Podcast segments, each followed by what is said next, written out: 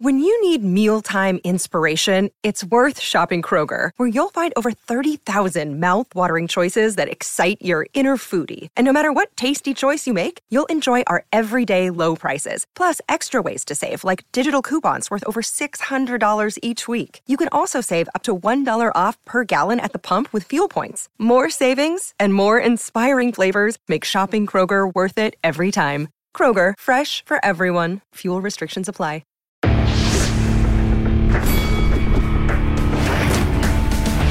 Reveille, reveille, donks. Look at us now, tip to tip. This is our life. This is our passion. That's the spirit we bring to this show. I'm Luke Thomas. I'm Brian Campbell. This is Morning Combat.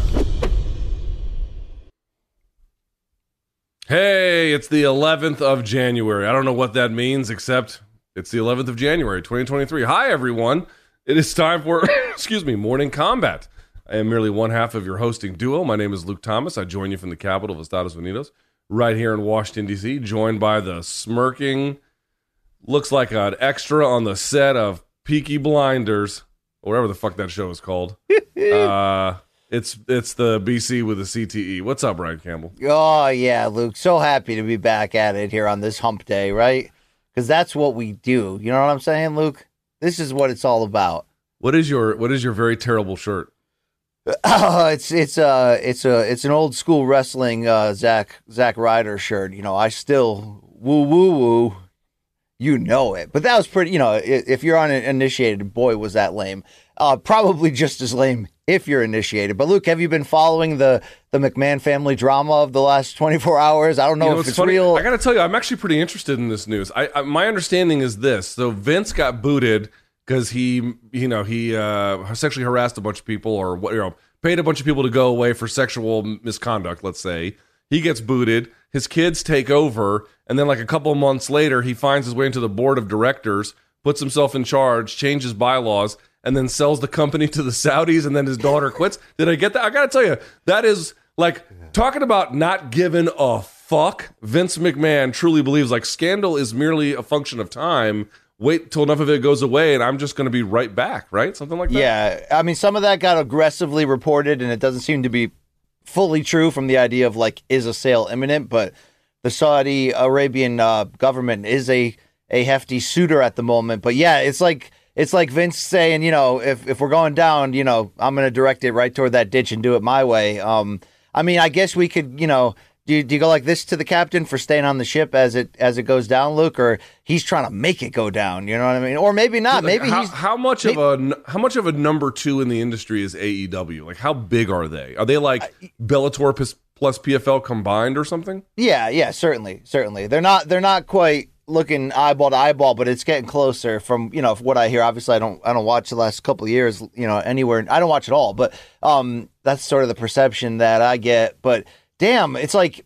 I mean, he may. Not, this just may be like the maniacal power move to take it private and sell it so he could be back in power creatively. Either way, it's just it's weird, man. But that's that's the history of of uh, of that family. Would you say it's Shakespearean, Luke, or more like um, It's more Reality like the, it's TV. more like the uh, the. Did you watch that HBO show Succession? Oh yeah, yeah, I did. I watched the first uh, season or that. Or, It's a or I meant to change my glasses. It's a little like that. It's a little. It- like yeah, that. it is. It is to a certain. Anyway, degree. we'll talk a little bit actually about that um, later on in the show as it relates. there is a bit of o- MMA overlap because there was some discussion that they were going to be bought out by WME. They're not, but um, something to think about uh, going forward. We have a lot to get to today. We are going to preview the UFC card this Saturday. We're going to preview the one card this Friday night, and we'll get to some other headlines. So, thumbs up on the video if you're watching on YouTube. Hit subscribe if you haven't yet. If you're listening on your favorite podcast platform, do leave us a nice review. Give us an old follow on the various socials there, including TikTok. TikTok is up there as well. You can give us a follow there. Um, yeah, want to remind people of that. I don't have any merch on, but you can go to uh, morningcombat.store. You can get some merch there. yeah. You can check that out. Right there, you go. You got some merch there. You know, I'm, uh, merch is always lingering around my possessions, Luke, because that's nine tenths of the law. So if you want to join this side of it, get on over there. Luke, you know what I got for Christmas? Pizza slice chapstick.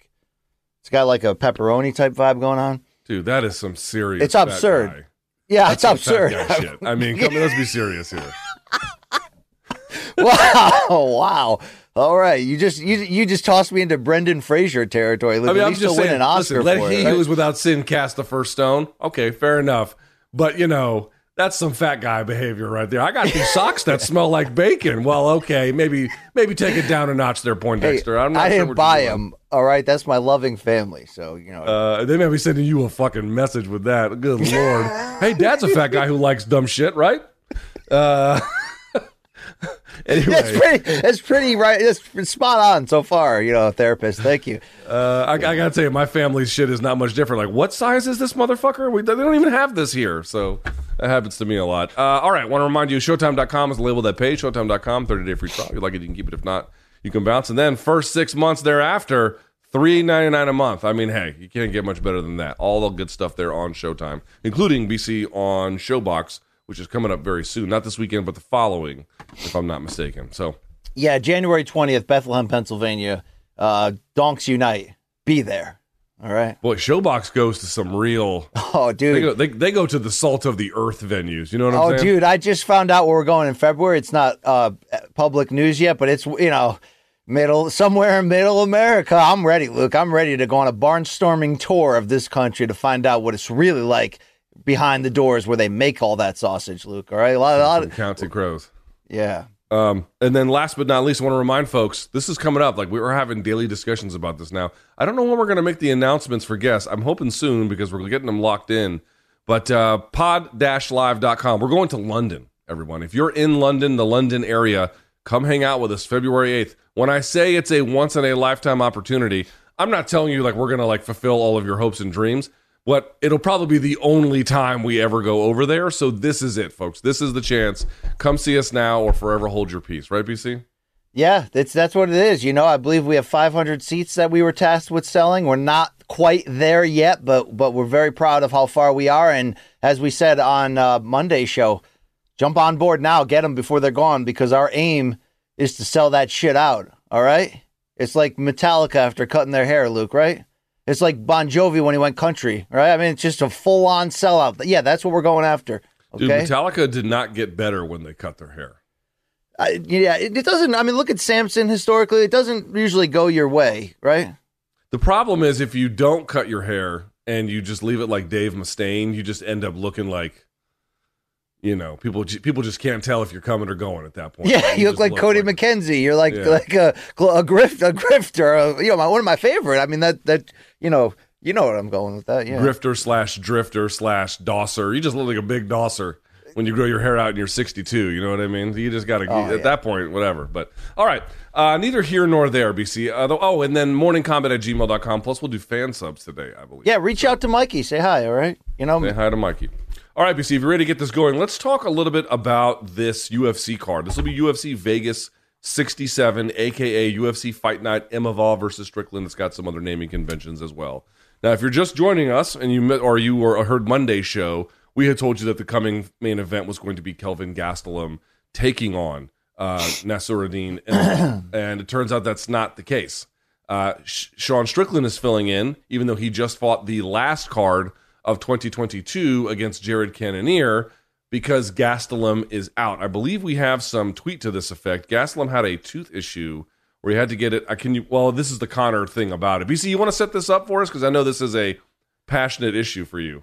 Well, and what? Mouth sores? Not so much, but it was tough to see Gastelum, who showed this picture to, to prove what happened to him. But then you see the quote tweet on Instagram, however you say it, from Conor, who said, "Absolute scruff. This thing is. That's full on staph infection all over his effing face. A full effing hole. OMG! And it's his second time to enter." Uh, to attempt to enter competition like this, what the f? Clean your mats, wash yourself, blah blah blah. Go to the doctor. Uh, Luke, um, unfortunate because this was a big, this was a big test for Gastelum. It wasn't win or go home. It might have been. How did you know? What's the best way to not go home, Luke? Not fight, I guess. No, no. Seriously, it's a tough turn. He would have fought if he could. You know, of course, he came out publicly and said like, "Man, I was in you know the the best camp of my life." But he basically said it, Luke, that he would you know no stone left unturned. He was all in. So to see him have to step aside, even with Conor dunking on him, what's Conor looking for? People coming like people on rough times that he might be able to fight, Luke, or is he just a general troll right here? Probably just being a general troll. Although I did see some other pictures, some other fight camps where Gastelum had some mat cleanliness issues, or I should say, appeared to have some mat cleanliness issues. Uh, not great, not great. It's a dirty understand- sport, Luke. It's a dirty ass sport, or in more than one way. MMA doesn't care about COVID, but they do care about MRSA. Definitely care about MRSA. Mer- and by the way, MRSA is serious. Like you, you can absolutely wreck you, kill you. Um, it, I think it permanently changed King Mo's career because he had a very severe bout with it. So I'm not saying it's anything to to look look past. I'm making a stupid joke, but nevertheless, it can be quite serious. And uh, so folks do do take it seriously.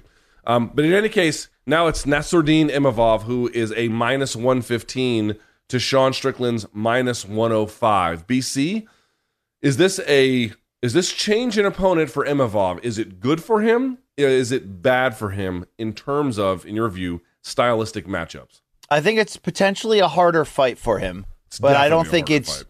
Yeah, yeah, for sure. But you know, and I, I always reserve the right that Gastelum's going to, you know, go back into like a B plus, A minus mode and just, you know, fight for his life there to keep the job. But I think it's in him still.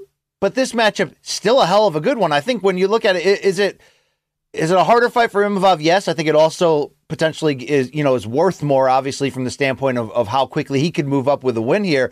But how about, you know, UFC giving Sean Strickland a chance to like go all in, double down, whatever poker analogy you want here. The two straight losses were against super elite competition. You know, lost by split decision to Cannonier, and a big one that was him going right back to the well to try to stay in this title picture.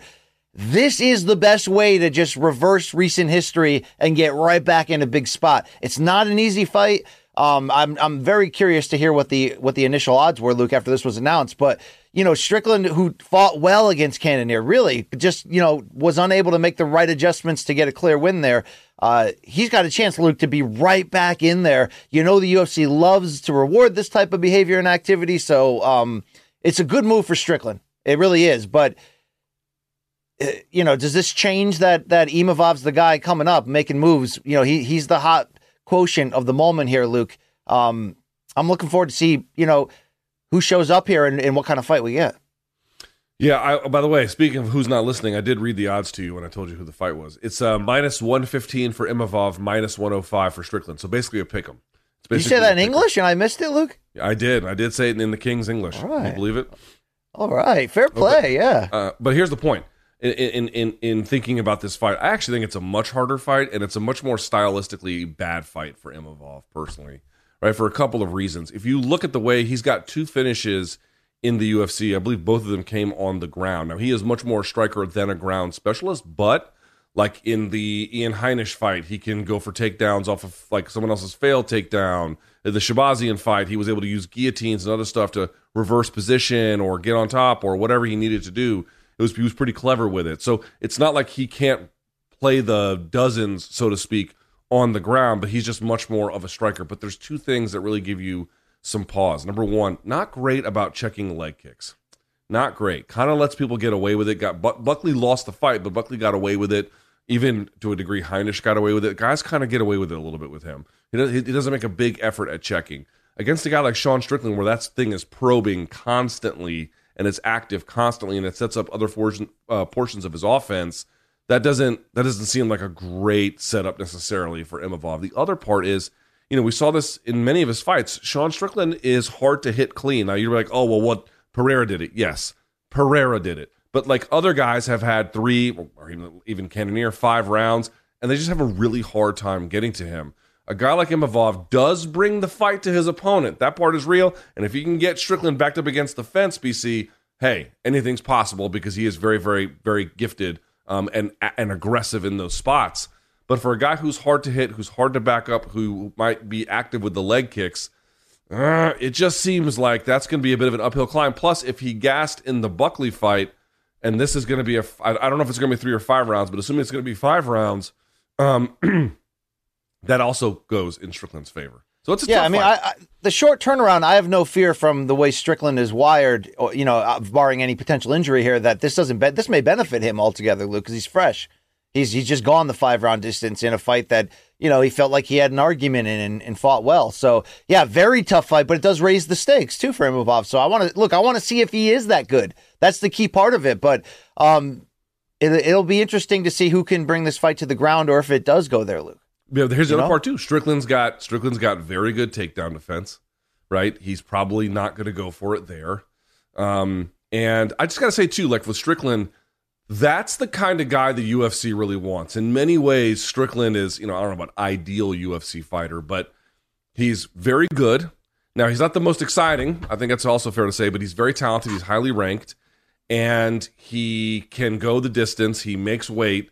And more importantly, he'll just say yes pretty quickly. Now, this obviously is a bit of a different circumstance because he, I think, if you looked at what he put on social media after his loss to Cannonier, it looked like he had a very bad taste in his mouth with regards to the judging or just feeling like something got away from him when it shouldn't have. So he looks like he wants to get one back right away, which, by the way, is not advisable either. Like in Imavov's favor, if Strickland is getting this back just to right a perceived wrong and he's doing it too quickly, that will blow up, or at least the, the chance of that blowing up in his face goes up. But in general, what they want are fighters who make sure that they can be good and then they're ready and they can make weight. But more importantly, that when the trains leave the station, they're they're part of that process. That they don't get in the way of it they facilitate it. So to get a ranked guy on very last minute notice for Imavov, however you may like his style or not, and his readiness, the UFC loves that kind of a thing. He's doing himself some favors here with the with the brass. I guarantee it. Yeah, no, no question about it. Luke, I feel like you you were very quick there to label Sean Strickland as a as an unexciting fighter. I, I think that's slowly changing, or, or maybe it's just my entertainment palette. Now, look, the character Sean Strickland, I think, is largely cringe and sometimes deplorable. And I, I, get that's the purpose of it. It's not like I, I don't see the angles, but you know, I could do without a lot of the stuff he says into a microphone. But you know, I feel like it is a constant, persistent, high volume striking style. He's constantly moving forward. Um, it, it can be situational. He does need the right opponent to bring that out of him to a certain degree. But did you did you were you not entertained against Cannonier? I guess is my question. No, I was not. I didn't think it was a bad fight, but was I entertained? No, I was not entertained. I did. I did not find it entertaining. Okay. Um, but that doesn't mean I don't think it's high level. That doesn't mean I don't have respect for their abilities. I mean, there's lots of ways to enjoy a fight. Sometimes you just want to see the chess of it all, and in that sense, there is something to take from it. But like, was it fun? No, it was not fun at all. I did not have fun watching that contest. Okay, I mean, I'm not. I'm not looking for you to, you know to to pitch a ten here, Luke. But I, I, I you know, there was there's a middle ground I think where you could lie in, where you know there was a two highly skilled guys in a very important fight, and they were yes, you know, fighting with edge and purpose, and you know it was a little manly in there, Luke. So maybe that doesn't move you, but that's fine, Luke. Different strokes, right? I, again, it's I think you can have respect for their abilities and the accomplishments that brought them to to that moment, and then listen, you don't want to fuck up against Cannonier. He has blinding power. And against a guy like Sean Strickland, if you let him start working in rhythm, it will be a problem for you. It takes high level ability to negate or get around that in the case of either Cannonier or Strickland. And I, I have genuine respect for that. I mean that very sincerely. Like, that is a very, very difficult thing to do. But if we're going to start ascribing entertainment value to it, I can separate, or at least it doesn't, there isn't always complete overlap between the respect I can confer on someone or some event and uh, have it be that's a word that's synonymous for its entertainment value. There was not much entertainment value to it. There was a lot of uh, high level ability being showcased, and I think it's okay to say we can separate the two. Although I do sometimes grant you'll do you will get entertaining with high level, and then people will still knock it down a peg and say it was it wasn't entertaining. I think this is a level below that in terms of its entertainment quotient. It was very low for me. Thank you for that very detailed response, Luke. I've come to know yeah. you at an even deeper level than I than I did setting that up. Wow. All right. Uh, uh, no, I, uh, yeah, whatever, Luke. But uh, when you when you look at at uh, I mean, what area do you think Imavov has the potential to wow you the most in? Because he's got to raise his game in this fight, and I'm not asking you to break down how he wins it necessarily, but the clinch, the clinch, okay. He uh, he does a lot of his work in the clinch. Um, he obviously does a lot of it on the outside, but the outside is where I think Strickland's going to have. Uh, on the outside is where Strickland will give him, in all likelihood, the most amount of problems because that's where Strickland does a lot of his best work as well. In the clinch, and by the way, again, Strickland has good takedown defense. He's got good defense, I think, in those positions more generally. Um, I think it will be interesting to see if, to what extent, Imavov can back him up and then fire knees in close range. Do something in that really tight space to mix it all up um, to keep a guy like Sean Strickland off balance. Also, I think if you saw Strickland really getting his back up against the fence continuously, that would be a really good sign for Imavov. So it's going to be a big test. I also think um, of Strickland's footwork, right, and his ability to capture center, ring general, you know they call it ring, but in this case cage generalship, that kind of a thing. It's it's a big test for Sean Strickland. It's not easy. It just seems like he's got exactly the kind of style built for five rounds, assuming it goes that long to negate. Like he just he's very good at being a bomb diffuser. Not against the very best guy, right? Not against the champion. Fair enough. But against everyone sub level to that, he's very good at unplugging all the things that make their offense work, especially in the stand up department. You might see some evidence of that unless he's backed up and forced into close range, I think. So there you go. Yeah, go. looking forward to this one. Uh, this is at the Apex, and um, I know we have more topics related to Dana, but just all I want is a yes or no. Does does Dana show up to this card? Yes. I think he does. I think I think he's trying to make a show that like um, Nothing, nothing's yeah, like going to Ta- stop him. Tachi Palace 2.0. Like I'm Yeah. going to ignore everything and just do what I want. You know. Uh, all right, in your main event, Dan Ige. We talked about this previously. Dan Ige taking on Damon Jackson. Dan Ige, a guy who tasted the top and had some tough setbacks, but still very good against a guy like Damon Jackson, who was kind of an afterthought, who has just flatly reasserted himself. Dan Ige, BC, a minus 125 favorite. Damon Jackson, just plus 105. Very, very close odds. The odds makers, it seems like slightly leaning towards Ige. I think he has fought and defeated better guys. BC, your level of interest in this contest, and two, any particular way you think they, these two are sized up. Yeah, look, my interest is big. This is going to be action fight. Dan Ige typically makes that happen, but you mentioned it. That streak that Damon Jackson is on, four straight since the uh, the the first round punch uh, knockout loss uh, via single punch to Ilia Topuria, and you know he's stopping people. We saw the Pat Sabatini finish. Look, him as a plus money right now. I like it. I like hot fighters in the moment. Sometimes guys that are that riding a riding a good feel of momentum are willing to go after it. And I think Ige is always going to be a tough out. But I do feel like he peaked within that initial launch in 2020 when you know there were some op- opportunists who were able to keep fighting regularly and take big chances and come after it. I think he made some big moves and you saw some really good performances against big names. But I always question at his size with that style, with not being necessarily a consistent finisher, can that continue to level up? Uh, in that regard, I think this is a great opportunity for Damon Jackson to surprise a lot of us and and show us that uh, he might be even better than we think. Yeah, I mean, for, for just as a recap, like how we got here with Dan Ige. So since losing to Julio Arce back in 2018, he went on a one, two, three, four, five, six fight winning streak that culminated with a win over Edson Barboza. Fought Calvin Kattar, didn't go his way, went the distance. wasn't a huge like ass kicking, but he was outclassed. Rebounded with a vicious stoppage of Gavin Tucker, but then BC he got to like the deeper end of the division again. Loses to Chan Sung Jung via decision. Loses to Josh Emmett via decision. That's a tough fight. And then loses to Movsar, and I'm to mispronounce his name, Evloev, the guy who's an absolute effing hammer. So in all of these cases, it's like, dude, he was fighting the very top tier, or pretty close Yep. to it. Obviously, Volkanovski would be the very top tier, but something approximating it. And he's hard to finish. Like they couldn't put him away, right? Cal- Neither Kattar nor Jung nor Emmett nor um, Evloev, but nevertheless found himself wanting BC. Damon Jackson, a guy who's been kind of all over the place a little bit, was in the PFL for a time and LFA. Here he is. Uh, of course, he had fought in UFC previously. Returns to UFC at a later joint in his career.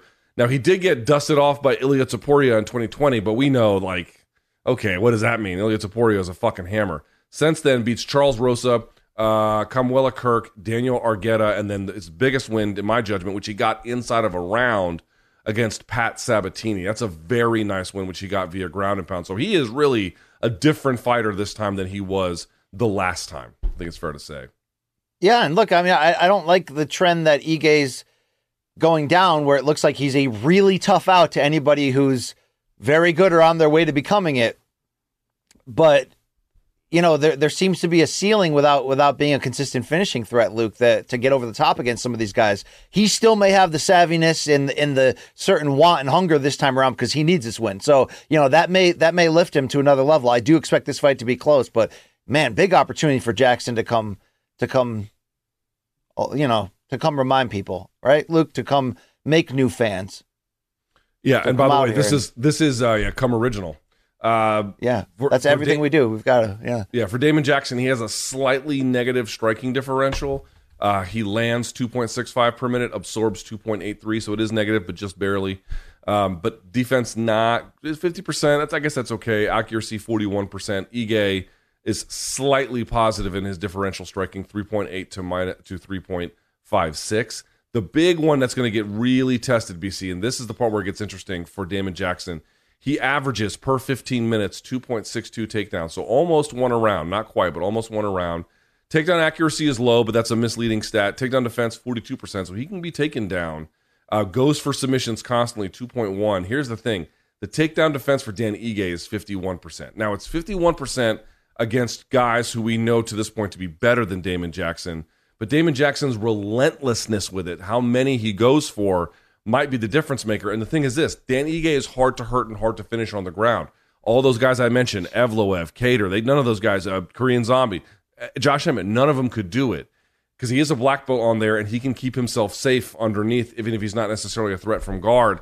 I think that's going to be where the fight is won or lost. How often is Jackson able to get the takedown? How much time is spent with Ige defending the takedown? And if he gets the takedown, that is Damon Jackson, to what extent is Ige fighting him from guard? That's something you've seen. Whereas, look, don't get me wrong, Ige doesn't have a bad guard, not by any stretch of the imagination but it's hard to submit a very good fighter off of your back in modern MMA if they have taken you down, they're not hurt or anything, they're kind of fresh, and you're just working from underneath. It's just a low percentage way to fight someone, no matter how good you are. So that to me is going to be the central tension in that fight. That's what I'm looking for. But if it stays on the feet, Dan Ige should win this one. I mean, he's he's look, he's got that certain intangibles jacked up high. That, You know, he goes after it. He's going to max out his potential within a fight to have a chance to win it. I think that sometimes when it's when it is a back and forth and becomes a war, that's where he thrives. So let's see if Jackson can swim on this level. Let's do that. Luke, you showed some love to the idea of what this Ketlen Vieira Raquel Pennington fight means to the bantamweight division. Two big names here, and I think I wanted to poo poo that in the moment. Is Raquel Pennington on the sneakiest four fight win streak that anyone's been on in a while, Luke? Because Dude. you look at the potential stakes of this fight with Ketlen Vieira bouncing back with two big wins over Miesha Tate and Holly Holm in a close decision, but still, I mean, is this like a number one contender bout in this division, which is so thin all the time? Dude, her resurgence is incredible. And I'm so glad you pointed that out because it's been hard fought. And I to, to your point, is it the sneakiest? winning streak right now happening in UFC among any kind of ranked fighter? The answer has to be yes. Remember something, we're not even talking about outside the cage injuries. Remember, she had like a really, really terrible bout with COVID, and she had that, that I think it was the the skiing or the snowboarding or the the ATV accident that completely messed her up. Like there's all that stuff. Put that just to the side for a moment. She had a great win streak where she beat, by the way, she beat Jessica Andrade, Bethe Correia, and Miesha Tate in three of four fights. Then she gets the title shot against Amanda Nunes. And that was the one where she wanted out and her coach made her continue, and then she got beat up for it, which was not great.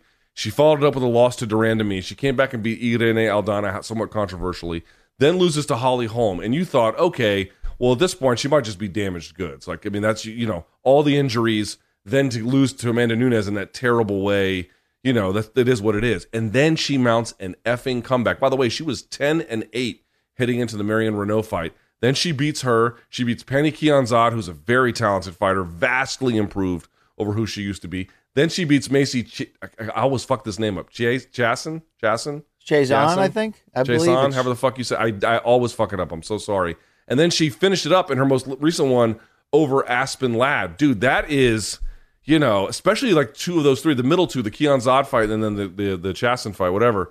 Um, amazing, amazing what she's been able to do. So yeah, man, like Ketlen Vieira has her issues, right? We saw her get stopped against uh, Kunitskaya. We saw, saw her get stopped against Aldana, but since then she's beaten Tate and Holm to like boost her name again.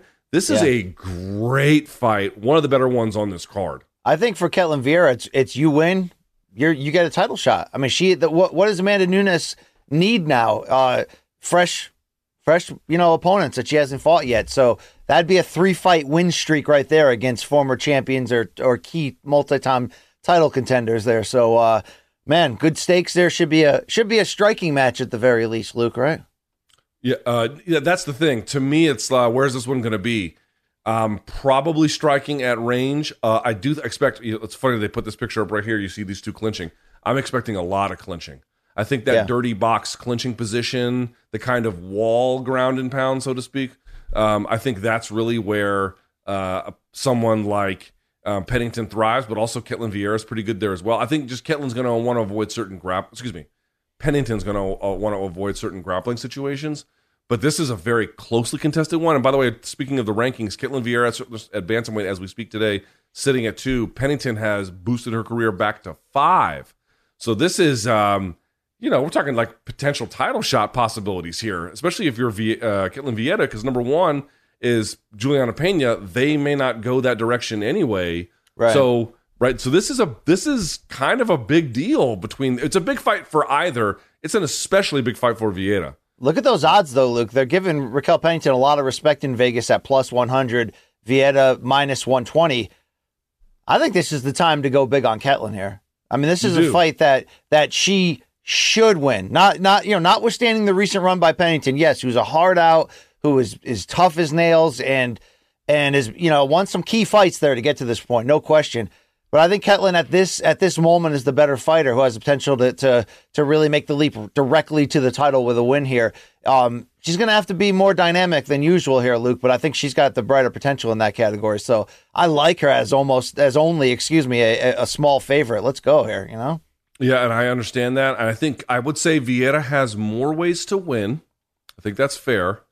Um, but man, if if there is someone who can just persevere uh, and long term too, right? Not just in those moments. Yes, she had the difficult moment between the fourth and fifth rounds in the Amanda Nunes fight, but like in terms of just steeling her mind for the long term journey of difficulty, fucking Raquel Pennington is a hammer, dude. She's an amazing hammer. So um, She does really need to be- that one. to be successful, she needs to be a physical threat the whole fight, though. You know what I mean? And she needs Agreed. to be leaning, clinching, as you said. And but if you can keep her at length, which isn't easy, you know you can you can control her. So we'll see what happens here, Luke. But interesting odds, and um, you know I probably had a great point that I was. Oh, oh, I was going to say you can listen to more on my new um spin-off podcast, uh, Parlays and Punanis with um James Krause and BC coming soon to uh, Only Pipes Patreon uh, account. Yes, a, plat- a Patreon platform near you. Thank you. Uh, Thank you, BC. where you can listen to uh, parts of it by donating to Luke's super chat. All right, thank you. Yeah, I mean, you could make a great joke to like salvage the bad one you made. That probably is going to lose us all over. I think it was the other way around. Luke. Yeah, yeah. Thank you. I was going to say, BC, the biggest favorite on the card, no surprise, right? No surprise. Umar Nurmagomedov taking on Haoni or Haoni Barcelos.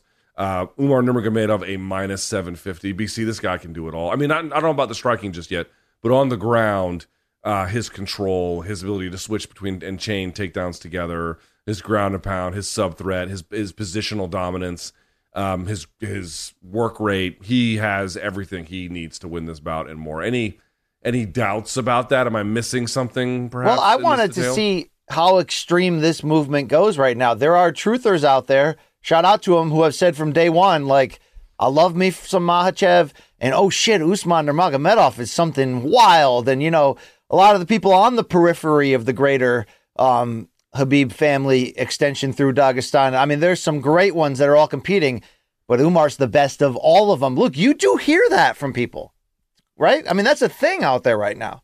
You do. You do hear that from people. Uh, I don't know how true that is. I haven't Um, seen it yet. I've seen a lot to be impressed with. I've seen a lot, but I haven't seen that thing that can give those people that level of confidence yet. But as he continues to climb the ladder here, um, he's got what he's got chances to show us. I mean, if you're Hani Barcelos, what are you doing here, Luke? Coming out guns blazing, or is that the worst possible idea? Uh, I- mean, it's the the question is like not what is the best strategy. The question is what is the best strategy you could come up with given your existing skill set.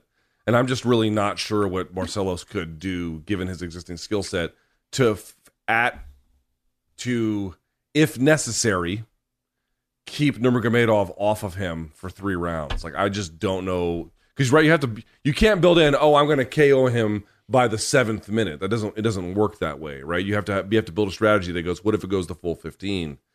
And I don't. I just don't know what that would be. Candidly, I mean, don't get me wrong. He's he he's a good striker. Nurmagomedov makes a mistake, he could eat one. Fine, fair enough. That's a real thing that has to be taken into consideration. But we're talking about a guy who's very carefully selects his offense, but can do that pretty quickly. Like he just makes very good decisions very quickly, and his overall grappling and wrestling game is very comprehensively good. Barcelos is uh, pack a lunch.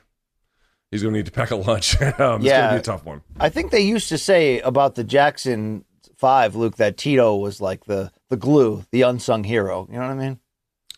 I thought that was Michael. Oh, the unsung hero. Michael Um, was maybe the star. Maybe. Okay, um, yeah, uh, dude, I want to see. I want to see him continue to rise. Let's see what he's got here, Umar Nurmagomedov. This, uh, I mean, dude, he's he can do it all, Luke. I mean, was you, would you say he's more of a submission threat than he is a, a striking threat at this point, or is it pretty well rounded in your Uh, eyes? to this point, I don't. I don't think he's shown quite the standing versatility as Usman has.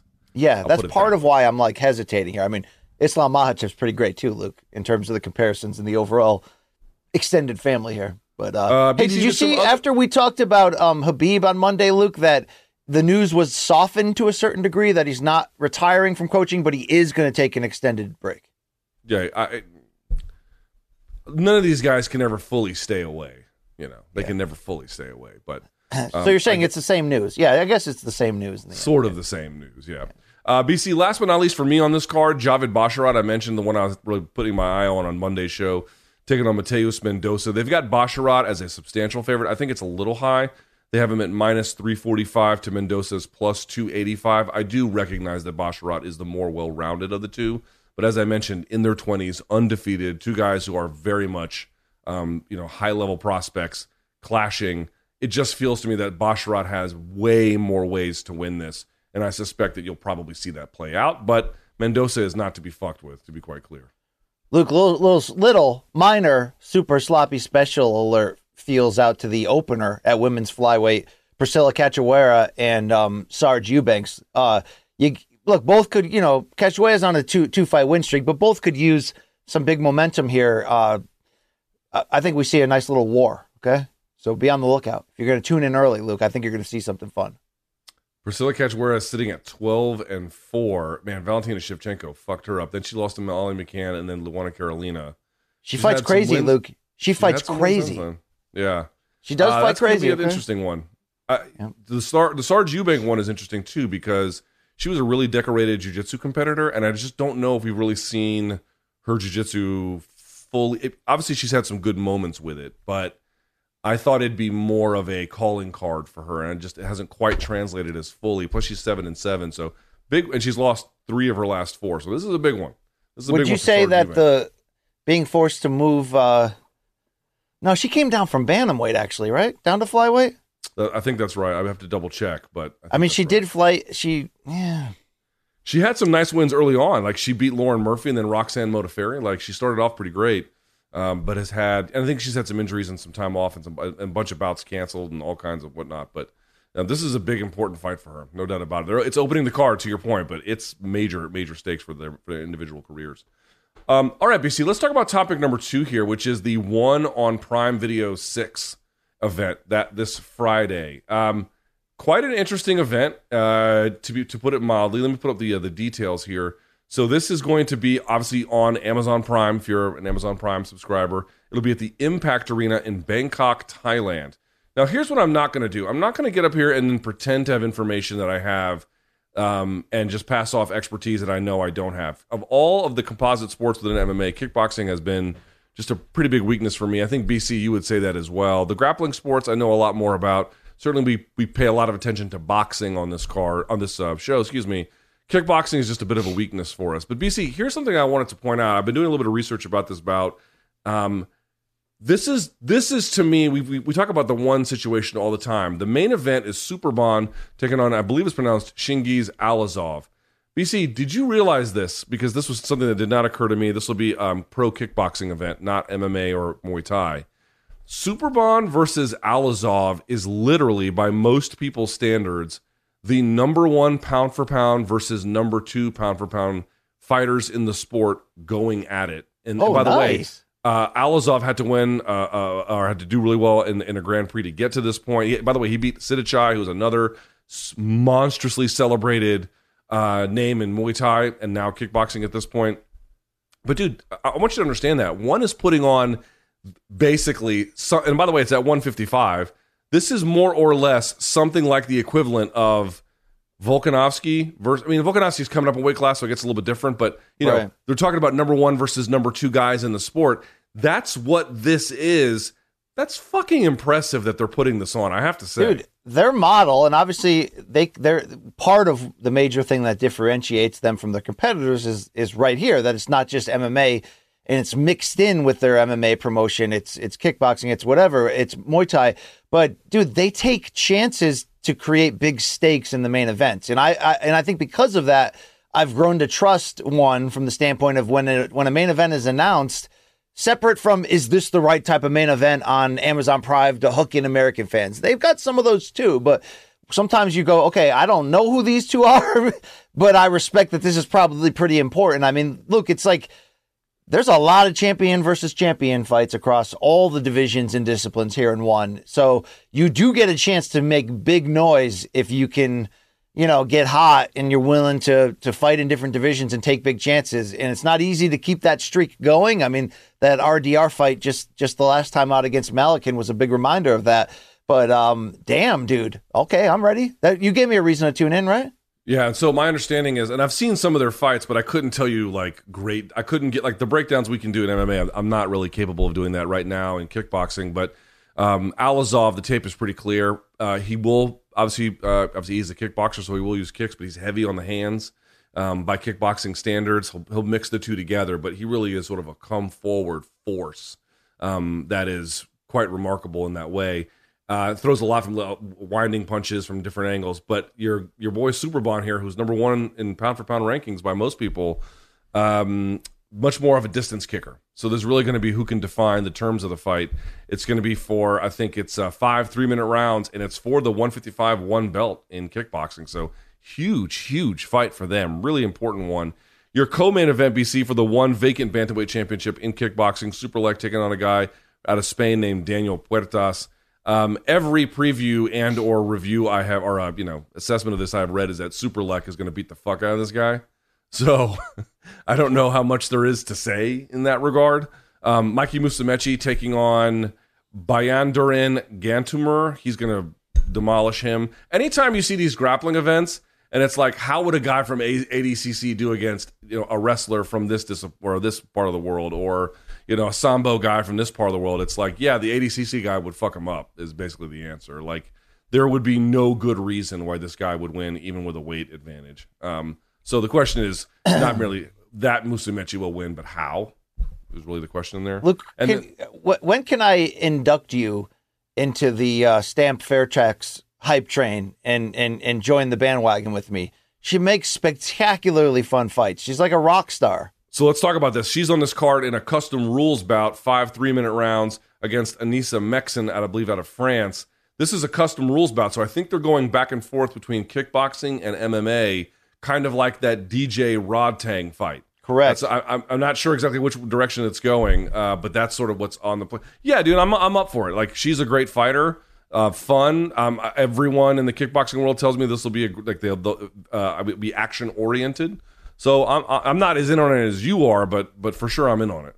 I got introduced to to her star, Luke, and uh, somebody who understands the spotlight and how to how to try to you know fill that and become her best. Uh, you see in these pictures, she did lose in in challenging for Angela Lee's belt in in a wild fight, but that's that's the type of fight she makes. So uh, be interesting to see if this has that type of DJ versus Rodtang type of just you know fun wild element to it. I kind of believe it will, Luke. So. This is my this is my fight. I'm circling on the card there, but you know I'll probably stay around for Mikey Musumeci um, uh, grappling too. You know I know that's because that's big in your parts, Luke. You know Yeah, I mean, also he's just vastly superior to the guy he's going against. So we'll see how that goes. Uh, Garry Tonon taking on Johnny Nunez. Johnny Nunez, I believe that is that is Miesha Tate's partner. I, I believe that's right. Um, I could be mistaken right. about that.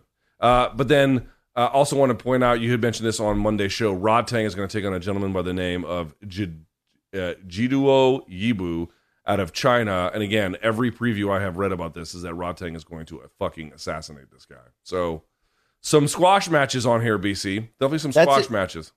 it's going to be in Bangkok. Do you think our uh, CBS cohort Brent Stover, who will be on the call and play by play on the uh, in one Amazon card. Do you think he's just tearing up the nightlife there? You know he's an aspiring country star, Luke. He's an aspiring country star. The dude play the dude plays uh plays bars all the time, plays guitar and uh and uh in the women swoon, I'm sure. I'm sure. Um, Hot stove, I call him. Would you would you go to a Brent Stover show or no? no, no. no. Okay, okay, all right. I guess Uh, lastly, just to remind everyone, this is how interesting this card is for Friday on Amazon Prime, which will be, by the way, main card starts at 8 p.m. It has uh, three MMA bouts, three kickboxing bouts, one grappling bout, one Muay Thai bout. Sort of speaks to exactly what one is doing here. It's an MMA promotion in the sense that that's sort of like the anchor programming, but they are much more, I think they should be thought of as a martial arts promoter. They don't promote every martial art, but they promote a lot of the, basically any combat sport that isn't boxing. They do. Um, and they Uh, do with some interesting rule set. key question here. Let's say, you know, we come around with Chatri. Let's say we have him on and we interview him and we we ask all the hard questions and, you know, we, we, we're like, hey, you know, that's our guy, Chatri. And then he spins it around and goes, okay, Luke and BC, I see globally the awards you guys are winning. I mean, it's just ridiculous, right? I want you guys to be in season two of uh, One Championship Apprentice Edition. And Luke, you know, it's a commitment. You're going to have to be away from your family in Asia for a while. Does this offer even get to the marriage table? Does it is it even something you talk about? No. What kind of a question is that? Oh, all right. Well, it's a big opportunity, Luke. All right. You Is know, it? Is that they got that is? GSP last season. Okay, come on. Yeah, I don't think that's a big opportunity. All right, all right. Well, you're like, sorry, sir. I enjoy your fights, but that's where our relationship ends. Yeah, I, by- I definitely think very highly of the one product, but uh, everything else about it, you know, that's what I think. You don't like that extra large championship title? It's the heaviest Oh, belt I do in like combat that. I do like that. Some people like the smaller, you know, subdued ones, but I've always been the guy with the put the 22 inch rims on the uh, Escalade, right? Get the Sprewells when the car stopped, rims keep spinning. You know what I'm talking about? I know what you're talking about. Remember Sprewell in Game Five of the '99 Finals against the Spurs? Like they lost, but that guy was hor- it was just heroic in that game. I don't think you remember that, Luke. Heroic. All right. No, also, nor do I care. Nor do I Okay. care. There you go. All right, go. let's talk a little bit about Jose Aldo. BC, I've got some good news and some bad news. Um, Well, we'll Luke, is start- the bad news? I mean, the bad news depends on what side of the political line you're on, right? I mean, you're framing this as a uh, what? Uh, what are you saying? He's Brazil's Well, Pat it's just hard to be What are you saying? hey, Luke? you were involved in a welfare fraud scandal. Hard to hard to be like that's good. You could be I mean, like so- it's not bad. I mean, so was Brett good. Favre, Luke. You know what I'm saying? So was Brett Favre, right? All right, let's All talk about the good heroes. part. Let's talk about the good part first. Expected to make his pro boxing debut on February 10th in Rio. Uh, the event will be held at the Upper Arena Nova União's Training Center and usual site for their Shooto Brazil cards that they hold in the city. Shooto Brazil, a very legitimate regional organization, at least has been for some time out of Brazil. Uh, BC and, and level of interest in Jose Aldo boxing fairly. I mean, low, I- okay. like, am I overly excited? No, but I, do think he's got you know a certain le- certain amount left in the tank in an overall combat sports you know way of speaking. Um, I guess I would rather this than you know him fighting some Jake Paul level guy who's way bigger than him, where it could be a problem. Uh, they're probably going to put him in there against modest competition. Let's see what he's got, Luke. Let's see if he's comfortable. Let's see if he can go down this road a little bit. But uh, I mean, would you say the other half of this equation is a little more troubling? Yeah, I would say my level of interest in him boxing is moderate. Moderate. I mean, I would want to see it. I'm not going to pay a whole bunch of money for it, but I would want to see it, right? Something like that. Um, on the other side, he has made a bunch of weird ass headlines. Boy, the start to MMA in 2023 is one of the most fucking insane I've ever seen in my life. I got to bring down the uh, the level of swearing because they pick this up and then they take away our ad money. But I- I'll just put it that this way. So basically, uh, there was an election in Brazil. The previous president, Jair Bolsonaro, loses, and he had to flee the country on the advice of his lawyers uh, for potential crimes he's being investigated for in, related to uh, corruption. Corruption is endemic in Brazil, but certainly he's had his share of it, allegedly, anyway. So, guess where Jair Bolsonaro is staying? Oh, that's right. Jose Aldo's Orlando mansion, which, by the way, BC, the news has reported that Bolsonaro is staying in Aldo's mansion, but the mansion was purchased like just a few years ago, not, not even very long ago, for 745K in Florida. BC, I got to tell you, 745k won't even get you a two bedroom in this city, much less a mansion. Can you really get a mansion for 745k in Orlando, Florida? Do you believe it's a mansion? Yeah, dude, it's You do? Florida. First of all, I mean, look it Florida. Um, you know, no, am I an expert on Florida real estate? No, but my, you know, my parents live there, and and and um, I know to a certain degree. Obviously, beachfront is different, but if you're talking about Orlando, I think it's near Disney World. I mean, there's different levels to to a large home, but that's not. You know, you you even in you know in suburban Connecticut here in some of these snobby towns, dude, 700k gets you a nice ass McMansion up in these parts, a nice one. So Okay, hold no, on. I mean, the dude, production staff, hold on a second, hold on a second, hold on a second. The production staff just wrote to me, you can get a nice house in Orlando for less than 100K. Bullshit. I don't believe that at all. My brother used to live there. In a That's van why I'm down saying by the there's river. le- in a well, van it's part of why I'm saying there's levels to this because you know most of Florida away from the ocean, the the the real estate can be very competitive, Luke, because it's Florida and it some of it is rural Florida, and you know some of that extended Orlando area just is you know being pushed out into more. You know, forest of trees that are getting knocked down in new neighbor- Oh neighborhoods. So, Okay, 700k out there, dude. I mean, Tiger. That's where Tiger got a got a nine iron through the window, right? I mean, you can. yeah, but I yeah, think you his can live nice out like there. tens of millions. Something in he's got like a comp. Well, that's why I'm saying there's levels to it. For 700k, you can get a pretty big ass house, dude. No question about it. So shout out to Jose um, for that. You know, Okay, he, Michael- Look, our- he our- eats our- what he kills. All right. Our intrepid producer in in Florida, Mikey Morum, says, "quote My boy has a five bed, three bath for 300k in Orlando, dude. Five bed, three bath where I live is one and a half, two million. yeah, but you Uh, live in a stupid million. area for housing pricing that's only comparable to like San Francisco and Manhattan. Okay. I, I guess my perspective is warped because when I see 745k, yeah, a little bit. 745k isn't going to buy you shit around here. but you that's more reason why you should be selling, banking, and going, Luke. You Bro, know what I, I Got, I gotta go. I got to move to outside Orlando. I could be living like a fucking king out there. Dude, hundred percent you could. Okay. What am I could be doing with my stupid life? Dude, you could be living great in, in in you know some some rich suburban areas if you wanted to, Luke. Or you could go, you could buy a whole building in Brooklyn, Luke. You could be a hipster. I could. All right, let's get back to the story very quickly, BC. There's not a whole lot to say, but I think the audience should know about it if they don't already.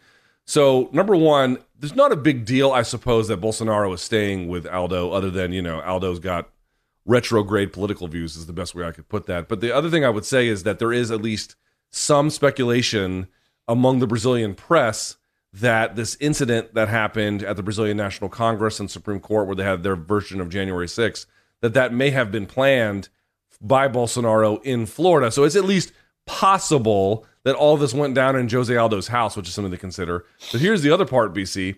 Viviane Pereira Oliveira, which is old Aldo's wife, is allegedly listed as having received emergency funds from a collection of money selected to be awarded to the poorest families in Brazil during the COVID 19 pandemic.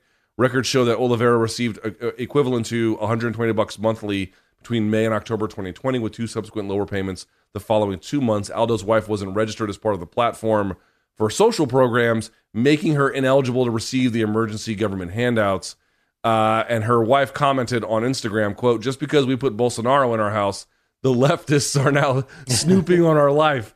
I have never received or registered for emergency help." BC, I don't know what Who's to say right? about this. We'll sort it out on Maury this week, Luke. I don't know. I mean, did if I don't know, pay the six hundred dollars back and let's just move on. I don't know, Luke. But uh, yeah, it's not a, it's not a ton of money, and I don't think he needs it. Uh, but it is kind of weird that this sort of thing happened. I think the bigger issue for me is it's just like I have seen. How do I say this exactly? Like, there's just no denying it. MMA is a very right wing sport. It just is. Uh, the people in it largely lean to the right. I think that the media does not, but the fans do. Uh, I think that the people in charge of it largely do. The fighters clearly are. And the reason you know that's true is it's not just true in the United States, it's quite literally true uh, in Brazil as well. And I'm guessing it's going to be true in a lot of other countries on top of it. So I have seen people try to argue the opposite that it's like, oh, there's so many different nations that participate. It's got this. It's got this kind of progressive worldview. Yeah, no, it doesn't. It's the exact opposite. Um, BC topic number that's funny. four. That's funny you framed it that way because before you keep going, uh, maybe this is the perfect transition into some Dana White talk. But it's like a lot of the negative feedback whenever you give an opinion on something like this Dana White situation comes, oh, you leftist, you know, oh, because of you. And I'm like, dude, you don't even know how I vote or what I'm registered to. I don't look at this these debates as political. We look at this Dana White slap situation as a political debate. Like I, I'm, I, I hate that it gets framed like that because when I look at MMA, I don't look at it from oh we have a problem on political beliefs. I look at it from we have an extremist problem that to me it isn't necessarily defined by uh, support of any one side of the politics. In, in a lot of ways, it's just you know ignoring all politics, which sometimes I do myself, Luke, to for certain mental sanity. But um, this is just a a sometimes a debate over decency and stuff. In reality, like the I would, you, I would agree in general, but I think you can't be. uh, I'm not. I'm not saying you're naive, but I think we have to be very clear eyed about it. We also live at a time here in the United States, and I'm guessing this is true in Brazil and a lot of other countries as well, where we have layered onto because there's some things that used to be like, hey, we can have debates over like how we bud- balance the budget or what defense spending should be, and then there were these very sort of culture war issues that used to be um, abortion, for example. It's by the way still is in many ways, but you get the idea. Like there was sort of a set of core issues that defined the culture war, but there was this vast space that really wasn't necessarily part of it. And the culture wars have eaten everything, everything they Yeah. have moved into. And I think now we live in a world, whatever side of the political aisle you find yourself, a lot of people have just layered onto identity all of these other things that wouldn't we wouldn't necessarily when we grew up they were not part of the culture wars that's why we, so sometimes we look at it and we're like how is this a culture war thing but it has moved in this direction because identity has been layered in so many directions that now it just becomes that even though it doesn't necessarily need to be that way I'm leery of anybody who overly aggressively identifies with one side of a political divide, Luke. Those are the people that scare me more than the people who don't even know there's a political divide going on. But that's just my. would you let bolsonaro stay in your house Um, you know, it'd have to be a situational uh, thing, Luke. Do I know him? Has he been nice to me? Did he give me stolen money like the Favres did? Uh, you know, but no, I would not. I mean, is this the equivalent? Like, if if Trump was run out of this country and like Colby Covington put it up, put him up in his like condo over the border in Mexico or something yes. like, is this so, so, so it's roughly equivalent yes Okay, okay. I mean, Uh, it's wild, Luke. You can make a movie out of it. Hopefully, Ian Heinisch is starring in it because when they make a movie about his life story, Luke, called Backzilla, uh, it's going to be great, right? bro have you ever heard him talk about his time at rikers It's like the most underreported story, and I know a couple It's major sites have done. I know a couple major sites have done the kind of features that give us the knowledge we know up to this point. I want the full movie treatment because it's insanity how he went from that to being like a pretty decent top twenty fighter. You know? I mean, he taught himself Spanish, was a mule for the Colombian drug cartel, lived on the beach and homeless basically in Spain, went to Spanish prison, got I think either transferred or tried to come back and got caught again. I can't remember that part, but ended up at fucking Rikers Island. And for folks who don't realize this, Rikers Island is not a place that they send bad people. Rikers, I, I mean, some bad people end up there. It's a pre-trial detention center. Folks don't realize that because you hear Rikers and you think about all the times it's been in movies, right? And it's like, oh, that's where they send the worst of the worst. No, dude. Rikers Island is a pre-trial detention center, meaning if you can't make bond because you're too fucking broke, they just ship your ass over to Rikers and there's massive overcrowding and there's tons of fucked up people there. And I think he said he was targeted to be attacked like the day he got pulled out of Rikers and sent to wherever he was else in that uh, in that process of getting himself out of the prison system. Like he was this close to having like a life or death encounter in there. It's his story. If you've never read it, is bananas, bananas. All right, uh, BC, we don't have to spend a ton of time on this because I think we've kind of litigated this a million different ways, but there is something of an update to the Dana White situation, such as you can call it that. The California Legislative Women's Caucus, so this is a member of people who serve in the California State Assembly, have called for Uf, UFC President Dana White to be removed from his position in a letter they wrote to Endeavor CEO Ari Emanuel. Quote, this is them saying it. Quote, we write with deep concern about the recent violent video we have seen online from the UFC, uh, President Dana White. Our caucus, which is both bicameral and bipartisan, is composed of women across the state of California who are committed to creating better lives for women and girls, blah, blah, blah.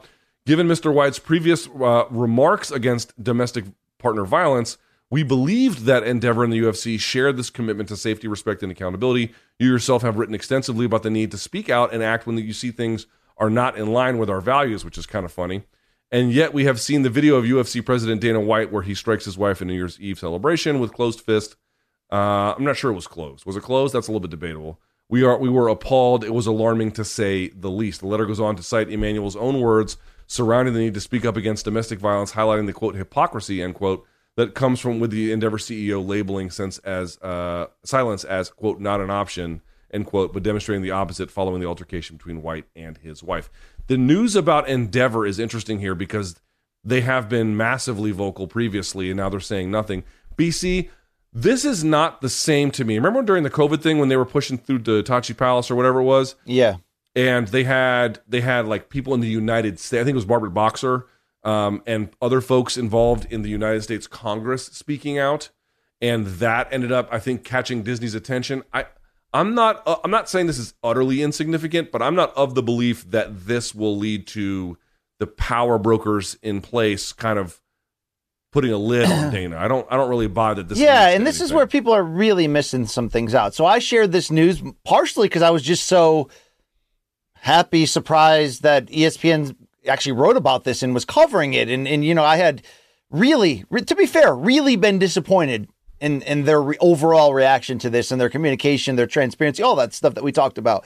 Um, so it's really more about me about like what's fair in terms of like how people respond than it is is this a reputable organization? Do they have a reputable claim? And can we keep banging the drums to get Dana White fired? No, like that's not what I want. That's not that's not the end game that I'm fighting for. So when you share it and you get hammered out by people on you know all sides of it, it's like I can't believe we have to come on here one final time and actually define certain things for people that don't get it. This is this is not about him losing his job or even to my belief losing you know large amounts of money in fines or anything like that regard. It's about being transparent, stepping up, not setting dangerous precedents, and it's about what's fair. And that's why even comparing fighters to Dana situations, even though Dana's situation has its own level of layers to it, it's about the image and the look. And when you're the leader of an organization and the consistency and reputation of other partners and how they respond to things from, like you mentioned, Ari Emanuel of Endeavor going hard after Kyrie in the public and now not mentioning this. And the, you know, the same accusations we threw at ESPN for most of this season on the coverage of this. It's it's frustrating and disappointment and disappointing, but it's to me it's not about should Dana come or go. I I, I want him to stay, but I do want major change to be, you know, and a message to be sent.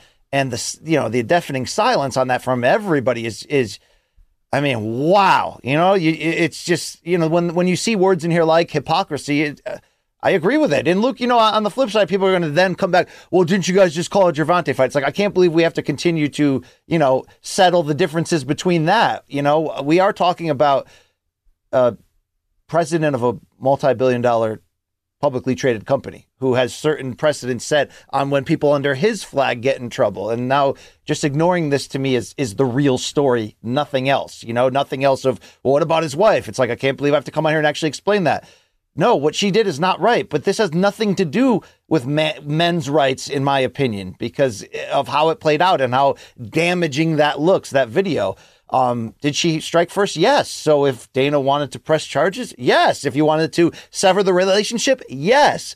But his reaction, the severity of it, the multiple fi- follow up shots, the quickness, and that's you know that that's the story here. I mean, you know, Ariel said it best. You've said it best a few times, but Dana's not even defending himself. So why is everybody collectively in the in sort of the combat world that are in the minority on here that are looking at this as no big deal? Uh, you know, I just don't understand the overall response. So I thought this was a good thing that people are keeping the topic prescient.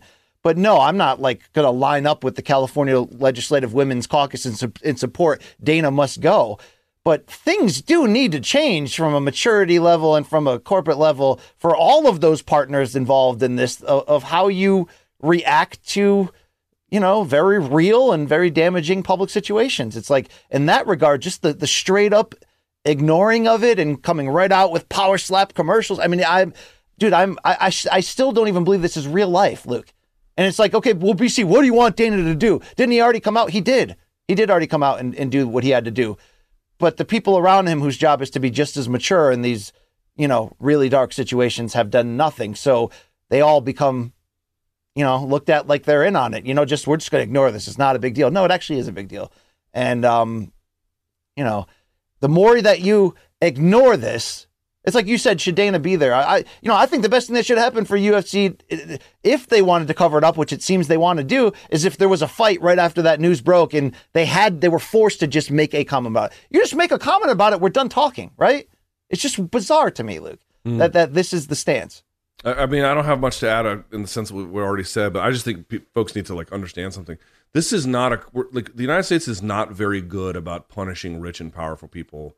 We're not very good about punishing elites, right? People like like in 2008, I mean, none of the bankers went to jail. The Sacklers help unleash this terrible opioid crisis, knowing full well their culpability, and they will largely skate away from this. And I could go on and on and on. We don't. We, we're not good at punishing elites. We're not good at punishing rich and powerful people, which is kind of funny. It's like Dana very much, you know. And again, uh, BC has not called for his job. I have not called for his job because I'm just I'm not I've not been convinced that that is exactly the right answer. We, all we ever wanted was them to acknowledge it was a problem publicly and say they want to do something about it and and like try to have a reasonable dialogue about it and they just refuse to do even that. I think that's the part that got us. Not so much that they need to Yeah, get rid of Dana. yeah. Because by the way, there's this bullshit thing going around. It's like all the media wants the MMA media wants to cancel Dana. Show me. Make an itemized list of how many Yeah. people called for his job. It's like one or two people, and me and BC's name ain't on that fucking list. That is a made up, manufactured lie. Flatly. No more, no less. And for this, and for these, you know, these woke media that, that we get labeled as because we're taking a stance on this, or you know, whatever that means, it's it's about accountability. We all live in this puddle too of combat sports, which is which can get very grimy at times. And you know, I, I don't always love that. There are there are parts in public, you know, polite society when you say, "Oh, what do you do for a living?" You know, it's like I'm a reporter and analyst in, you know, mixed martial arts and boxing. And, and it's like, oh, really? Okay. Your kids play with my kids? You know, I know that's extreme and that's ridiculous and F them. And for the most part, I do. But it's it's like when shit like this just goes unchecked, like, ah, not a big deal. We'll just move on. Yeah. Yeah, Well, no, I'm no, gonna say, no. like, I'm going to people- raise my, people- people- I'm going to raise my hand and say, Dana- not in my house, not in my, not in this house, not whatever, whatever circle of of leverage or or platform I have, not in my house, not cool. Fair enough. And I was just, I'll, I'll finish off on this and we can move on, which is just that people see themselves in Dana a little bit like, oh, the guy who was the, you know, the bellman who made good and got rich. And like, that's fine. There's nothing wrong with being uh, motivated or otherwise inspired or having an appreciation for his personal journey as a successful executive. I don't think there's anything wrong with that. But you have to understand, he's up here now and you're down there. He's not one of you. He's not a guy who's just a regular blue collar guy. He has friends and he has access to a world that you don't have access to.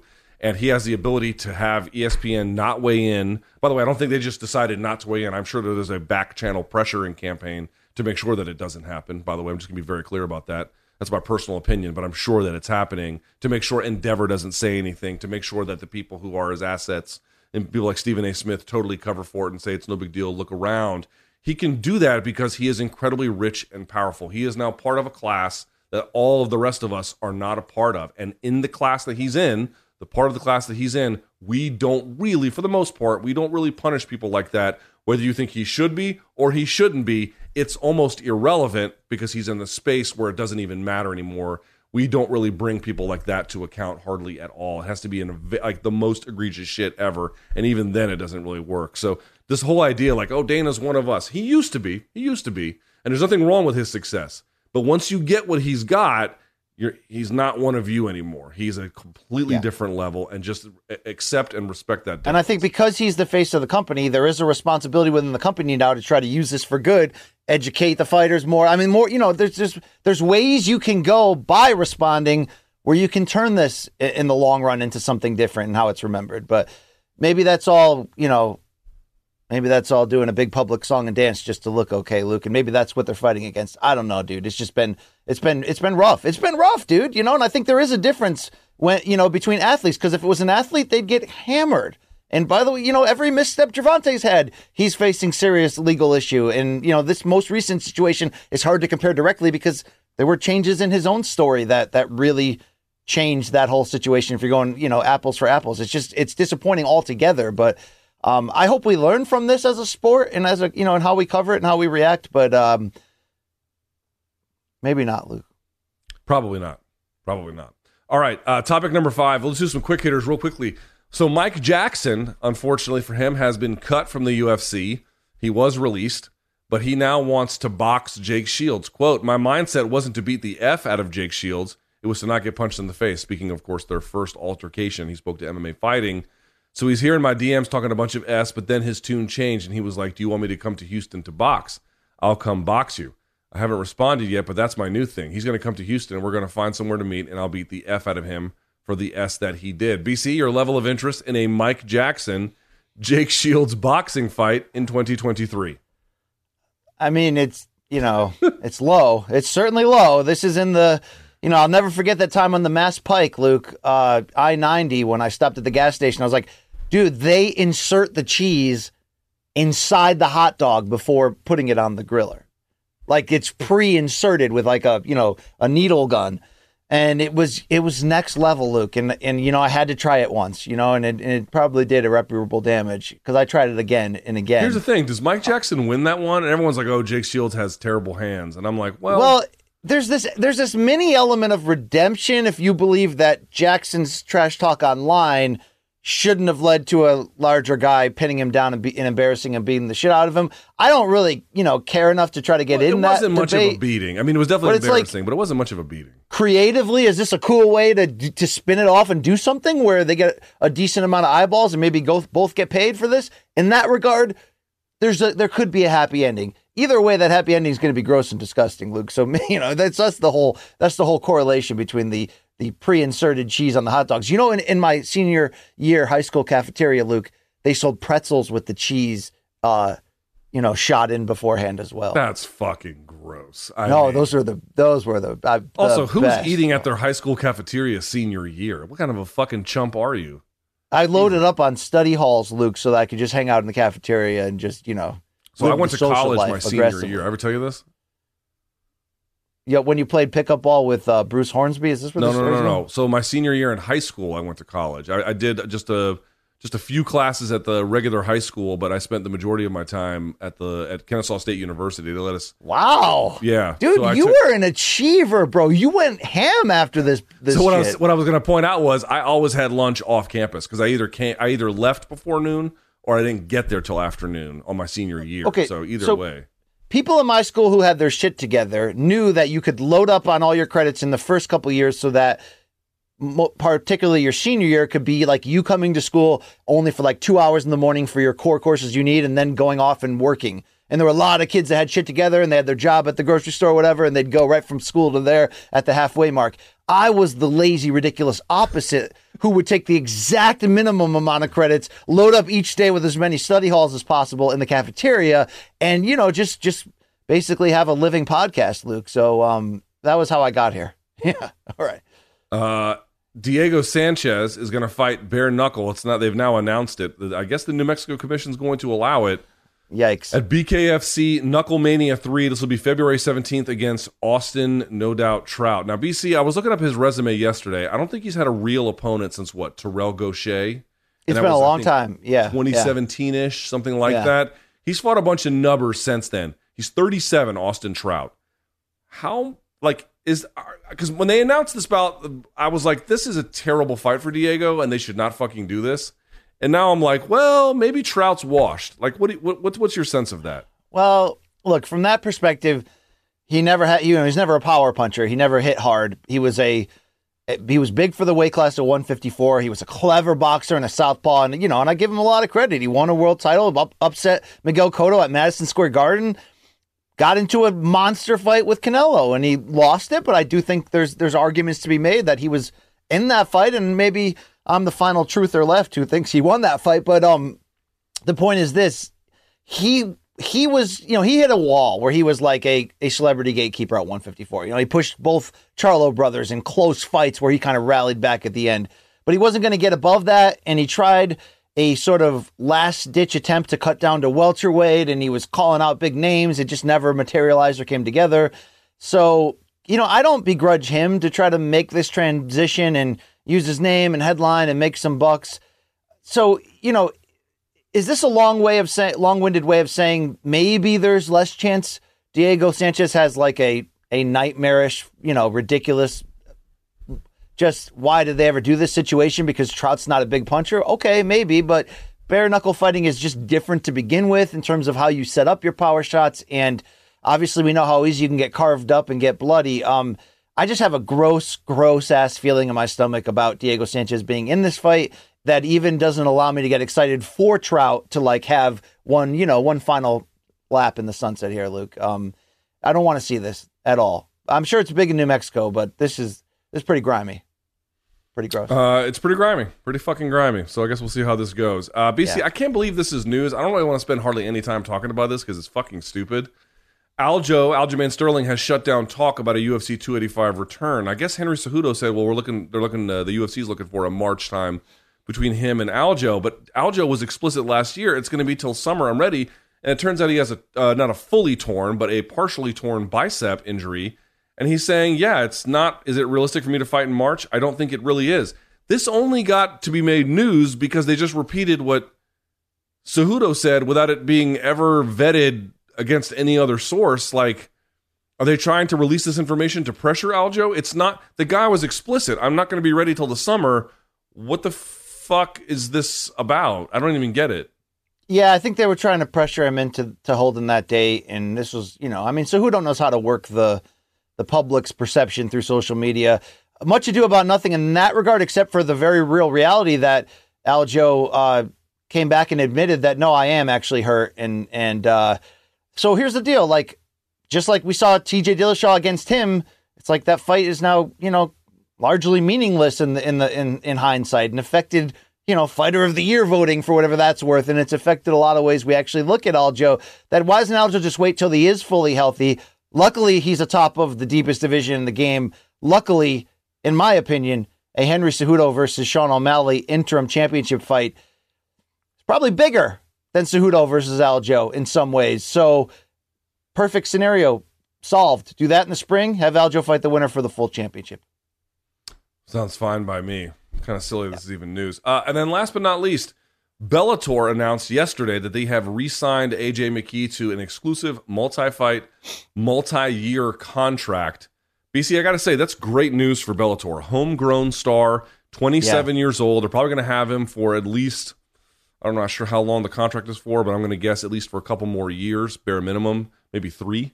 Uh, which means they're going to have him till basically the point where he's 30. They're going to have him uh, through his team, uh, basically from pro debut all the way to age 30. You know, who, it's hard to keep someone forever under a banner, but they've kept Patricio Pitbull for a long time, and now AJ McKee, one of their brightest stars, homegrown, proof of concept guy. This was a big one that they needed. Wouldn't have been end of the world necessarily if he had gone somewhere else. But here's the kind of interesting part to think about it. It's not just that they re-signed him. When you really examine like what are the possible fights that are out there for him, they do have some decent options that I think even when he beat Patricio Pitbull the first time, we didn't necessarily see. They've got Right. it now. I, I like where they're at. Yeah, the announcement also confirmed that he will be a part of the lightweight world Grand Prix next year. So you're talking about obvious potential for him against the the new champion Usman Nurmagomedov, which is you know on my short list of favorite fights I want to see. There's always at any time he you know him and him and Patricio could settle their trilogy, whether it's at featherweight, whether it's at light, whether it's anywhere. To be fair, so yeah, they I feel like they had to get this done, Luke because there are levels to the idea of, of homegrown guys. And Bellator's, you know, been great from Chandler to the Pitbulls and all that regard, but this is like day one ish homegrown, like Aaron Pico was, you know, almost to that level in terms of like, you know, AJ's has fought every single time as a professional under this banner. He's made huge vocal promises from the beginning of what he's eventually going to do as a multi division champion. Let's see him carry that out. And I think opening up the CBS door again, which is going to be February 4th, of course, when it's Ryan Bader and Fedor in a rematch. Um, you know, has anyone else under this larger banner, Luke, at Paramount here? I want to see what this does in, in today's, you know, landscape in terms of streaming and numbers and all that. Can this be a big bang? Because AJ McKee's the type of guy that you that you would want, in my opinion, to push toward those masses uh, ahead of some of these big fights here. So I know that simultaneously, Luke, we're hearing multiple reports of Bellator being for sale. We don't have, um, you know, any inside info on that, but um, interesting season here. But they need this guy. They built him. His, you know, his dad is part of the larger team, you know, in terms of the history here too. So, um, good move, really good move to see because dude, he, he may come out of that with the championship uh, of this Grand Prix tournament. And just the idea that we're building toward him against the champion at some point is monstrous to me. No doubt about it. Uh, all right, folks. Holy Hammer, people, we see you, we hear you. This month we are working with our favorite show sponsor, MoneyLion, the only money app you'll ever need on a brand new segment. They love the combat sports community as much as we do, so we've decided to collaborate and create a new segment called the Money Lion Hammer of the Month. You already know that. Hammer of the Month can be a boxer or an MMA fighter on the rise that's not getting the recognition they deserve. So we plan to highlight our nominees on the show and pick one winner at the end of the month to reward them with an epic hammer trophy that they can show off to their friends and family. When you are watching the fights over the weekend, and remember, UFC back on Saturday, one on Friday, let us know which fighters deserve this sweet award. Hop onto your go to social platform and tell us who you think should be nominated by tagging at MoneyLion on Twitter or at MoneyLion Inc. on Instagram and just use the hashtag Hammer of the Month. You can also use Holy Hammer.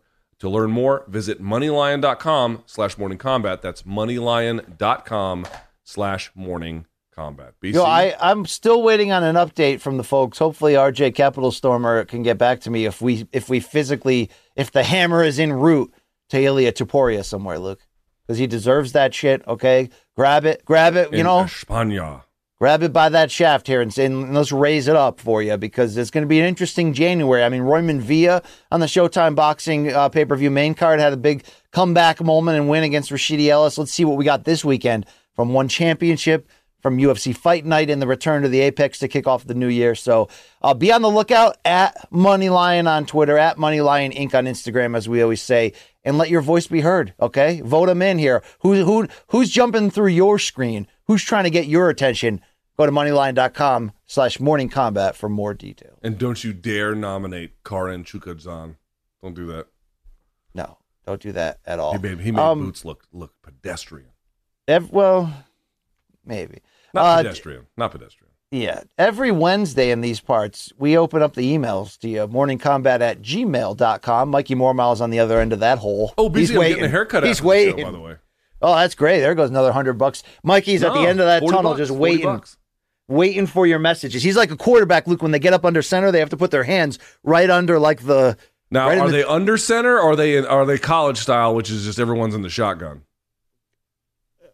No, no, this is under this is old school under center power eye shit. And I was talking to my cousin Cam- Connor Campbell, Luke, who of course people remember. You know, he beat Ansonia in his lifetime, so shout out at Noggy High. He was a center, and I said, did the guys legitimately put their hands like in the launching zone, like right in? He's like, oh, right up in there, right up in there, Luke. So shout out to cousin Big Cat there. Uh, it happened. It happened. Um, so, Luke, uh, you can send that shit into Mikey, who will be waiting at the end of the birthing canal, and you can send in your, uh, you know, pictures of yourself wearing our merch and your artwork that'll go on the Paquette's fridge. And we call this shit fan submissions. Thank you. got mail.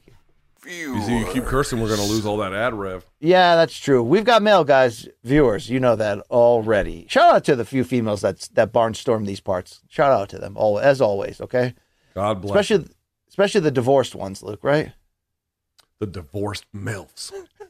BC cares if don't nobody else care. Uh, let's go over to Austin. He says, "Hey guys, finishing up a six month deployment in the sandbox." And wanted to reach out and say thank you for giving me some good Hey. laughs over here. Thank 'em, baby. Been a long time listener and wanted to say thanks for keeping my spirits up during the holidays and giving me something to look forward to. I've attached a couple pics of me and my MWD tank. Take care. It's Austin. That Dude. dog looks incredible. So Mikey Morms, our producer, wants to if you and I launch a pick segment, Luke, whoever loses has to dress up in that exact suit with this guy, Austin, and uh, get mauled by a dog on camera. You I that? don't mind getting mauled by the dog. Put the put the picture with the dog doing the mauling back up. Well, Luke, this guy Austin's thanking us. We should be thanking him, Luke, right? Yeah, here, here I, I got I need to. Uh, he he needs to uh, not thank his barber for giving him the sideburns on this low reg haircut. My my friend, my friend, I appreciate your sacrifice, but that haircut is uh, that's unacceptable. That's a hippie haircut. We don't we don't do that here in the United States military. Need to need to tighten it up, friend. Tighten it up. Oh. The guy getting mauled has a tightened uh, haircut there. Look at that. Lighten up, Francis. Uh, can we go back to the other shot? I want to see him Lighten with up, this- Francis. with this uh, beautiful dog. There we go. Thank I gotta you. say Oh, that dog. That. But BC, I gotta say, where are you on the dog? Now, this is a big version of it, but in general, where are you on the dog handkerchief? Both of uh, my dogs uh, wear handkerchiefs that they get at their groomer, but not that big though. It's more of like a Yeah, a- this was a this one's almost bit. like a halfway coat, but still, I gotta say, the dog. You would agree, looks sharp. That's a sharp looking perro right there. Now, Luke, he said he's serving in the sandbox. What what do you think that means? Uh, Qatar? Yeah, he's doing some kind of overseas Middle East deployment. Um, Is could it, be in is it classified? Uh, I mean, I mean, uh, to some extent, but not necessarily. It could be part of a normal rotation. Okay. All right.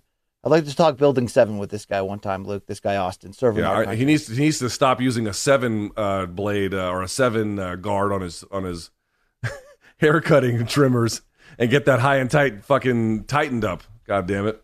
Do you think he would enter that train in the? No, forget. No, that's just that's. On when, when they woke me up and they're like, "Hey, you Yeah, want to train just- on this person?" I was like, "No, I definitely don't want to do No, that." I don't. I don't. I don't agree with that. All right, let's go over to Danny. He says, "Hola, it's Danny D from Texas." No, I didn't poop on Pelosi's desk on January 6th, but I did welcome a new baby boy on December 28th. Please give a warm welcome to the newest addition to the MK family, Luke Brian Davis. Just, just, just kidding. I would never name my child after two washed POSs like yourself. Uh, funny story though. My wife got the Morning Hub T-shirt for Christmas. Got me that shirt to wear out for a hospital stay. Um, it was freezing in the hospital, so I went with the white MK hoodie instead. But you can be bet your sweet ass and black liver. I'm repping the hub underneath. And last thing is, I'm making my predictions for the January and February winners for the Hammer of the Month. January will be Jailton Almeida, and February will be Jack Della Maddalena. Keep up the award-winning show. Wow, look at Danny shooting his shot here, Luke. First, first he procreates, so you get- you still got it. There, still shoot, still shooting hammers, right, Luke? Yep, zippy condoms for for old Danny. Yeah. Speaking of Hammer of the Month, this guy, I mean, successfully, you know, he got there, Luke. Okay, he's, so he's just out there, just Herschel Walkering the whole land. as they would say in boxing Twitter, congrats on the sex. All right, there you go, right there. Uh, well done. Let's go. Thanks, Danny. Let's go to Saul, the real Saul. Luke, greetings from Cancun. My wife Sarah and I stayed at an adult only, all inclusive, topless resort. What? 11 a.m. struck, and my natural instincts kicked in and started watching Wednesday's episode at the damn Yo, pool. look at look at the vape in his hand. My man's just getting high as balls out there. rented a janky ass golf cart on an island. And the last night, the margaritas finally got to me. I had to wear shades to breakfast the next morning. It's MK oh. Global Domination. Yo, Saul's taking us on the road, Luke, to Cancun, right? Yeah, but where, Yes. like like I'm doing I'm gonna do like Kevin Garnett in the famous Nike ad. What's up with the shirt? Like where's all the topless women at? I don't see. Yeah, I know. If you if you're promising us uh, a week spent at a topless beach, aren't you required to show that, Luke? I think that's the law. I think he's breaking the law by not doing that. I've watched enough Shannon Tweed films on Cinemax to know, Luke, that he's in fact breaking the law. Okay, thank you very much. Hey, shout out to Night Eyes. What a trilogy with Andrew Stevens. That that franchise was fantastic. I, lo- I right, just love how he's holding the phone with MK on it, and he's got a like a marijuana vape just sitting in his hand there. What an absolute degen POS. Oh. That's our guy that. Saul. Look at that guy. I mean, one of our one of And our. by the way, she doesn't oh, look OGs. sober either. Just being honest about it, she looks, No. you know, like she's had a few puffs on that thing. Whoa, you talking about the vape? What are we, where are we going with this? Okay, Yeah, the vape. Th- Don't don't demonetize us here, Luke. No, I'm talking about let's the vape. I'm talking about the vape. The vape. Hey, let's get wholesome. It's Jay Paquette. You know that guy, Mount Uniacke, Nova Scotia, which apparently is not an island, apparently, Luke. Uh, good day, MK Nation. For those who didn't stay up or late or missed it, here's some highlights from Luke and BC's Davis versus Garcia instant reaction show live from the Showtime's Condor Nest. Luke and BC, please comment. Love you guys. Keep up the amazing award winning show. Super fan for life. It's JP. Oh, dude. So this is so funny. So this is a true. sto- What does it say? Been this video a hundred times. This is the highest I've I've ever been. Now I'm sober. So- okay. So then, look, BC. Look, they put bi- binoculars in my right hand. How great is that? Oh, that is fucking. So okay. So so we get there. So uh, BC. So this is this is how my Saturday went. So I get a text from BC when I'm on the way to the Cap One Arena, and he's like, "Dude, you're not going to believe these seats. They're like, they're like, it goes, they couldn't be any higher. We're literally with the Yes. birds." And I was get like, you there- remember? I was like, you remember Owen Hart? It was that bad. It was that Yeah. bad, Luke. And I and I got there and literally, I mean, I'm not doing a bit. Like I've been I've been to this venue. I'm not even joking. A hundred times or whatever is what I said. It's the worst seat I'd ever had because they put us in the bleach. So the Showtime producers were like, "Listen, for the prelims show, please don't say anything about the the position." We said, "Fine, no problem." They're like on the MK post fight show, you can say whatever you want, and so we did. And I joked that uh, I wanted to thank Showtime for giving us the binocular so we could watch the fight in this condor's nest. Dude, JP's on top of that shit, man.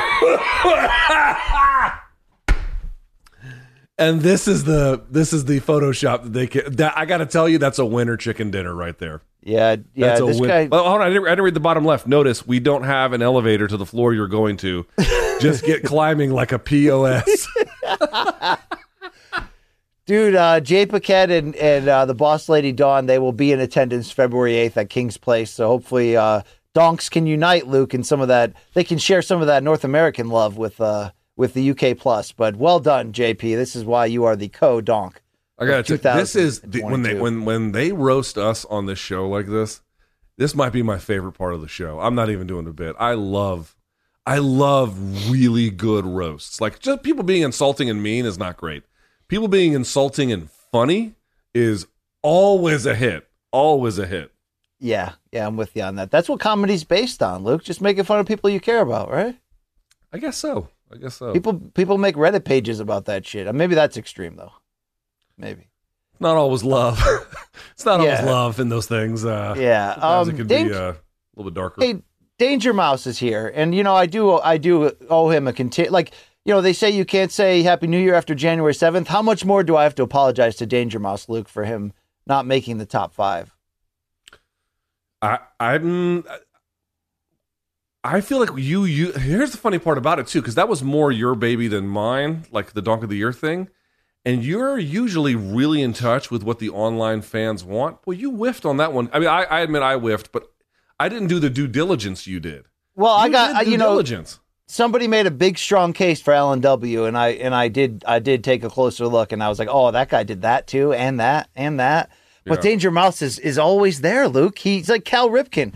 Always shows up, you know what I mean? And then maybe he had a relationship with Brady Anderson. I don't know, you know what I mean? Like, but that's what that's what Danger Mouse does. So he says, "Hi BC, I'm back in a better mood this week after the support I received from Appy and JP over the Donk of the Year award. To celebrate that, I've made wishes come true. More on that later. First up, the Donks Revolt. So BC criticizing me for not putting work in at the end of the year. A hating on the only P1 donk who sent you Christmas cards. Oh, dude, that was him. Oh, and that talk about discussing who was donk of the year. Well, my inside source says the decision was all yours. So it's first, it's time to resolve this. The next submission is in four parts with a little clip at the end. I think it's pretty self-explanatory. All right, Luke, what do we got here? I don't know let's this one's okay I've, they're stomping on you Okay. next one no Jesus Christ I can't No do donk of the year for Danger Mouse, and Yeah, then we'll see uh, about that Campbell yeah, Time to call in a favor. William, it's DM. He wants that washed MMA guy BC arrested for crimes against the Donk Nation. He went to the king. Yeah, Yeah. that's the king. Your Majesty, no one ever heard of him. Front seats for the coronation. Consider it done. The Campbell residence, their SWAT team. Undisclosed, undisclosed black site in North America. They're taking your dumbass. So you two are here uh, protesting about the injustice done to Danger Mouse in the DOTY competition. You were big fans then. How did that start? I can't even read this. This goes on forever. This is the worst joke. wow, wow. The Luke, Luke only can take so much, and then he then he ejects. There you go, there you go, Danger Mouse. But uh, uh, then there's a video I'm supposed to watch too. I think right. Whenever BC does a Luke interview with an attractive female, Can you go back to the one before again? I want to read that. Oh, a live interview. Mr. Campbell, do you recognize this art? Is this not in fact the design that gave MK its most successful merchandise? Duke of Donkton. Mr. Campbell, did you not use this fine complimentary piece of art to advertise your very first personal live chat show? Oh shit. And they're making fun of our advertisers. True or false? Danger Mouse has consistently and fearlessly provided humorous submissions for over six months. Ooh, that's a fair point. Yeah. Luke's Yeah. reacts to the news of his two podcasting awards. Oh, this ought to be funny. There's a flat line. All right, this is well done by Danger Mouse, and uh, uh, yes, I, I I dropped the ball. You had I didn't realize. So he was the one. Do you remember our live show that we got drunk at in Jersey City the first year, and we got a Yes. Christmas card that we read? Yes. Yes. Dude, that was Danger Mouse. Holy shit! Okay, so now we got one got. more with audio. There's one more with audio. All right, let, let's listen to it. I got it wrong. All right, Danger Mouse for life.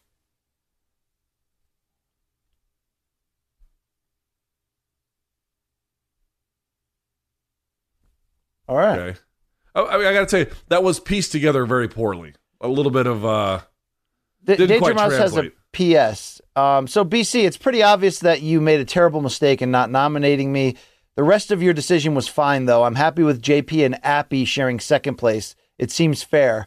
Just do the right thing, BC. Announce me as the donk of the year for 2022. Search your feelings, Brian.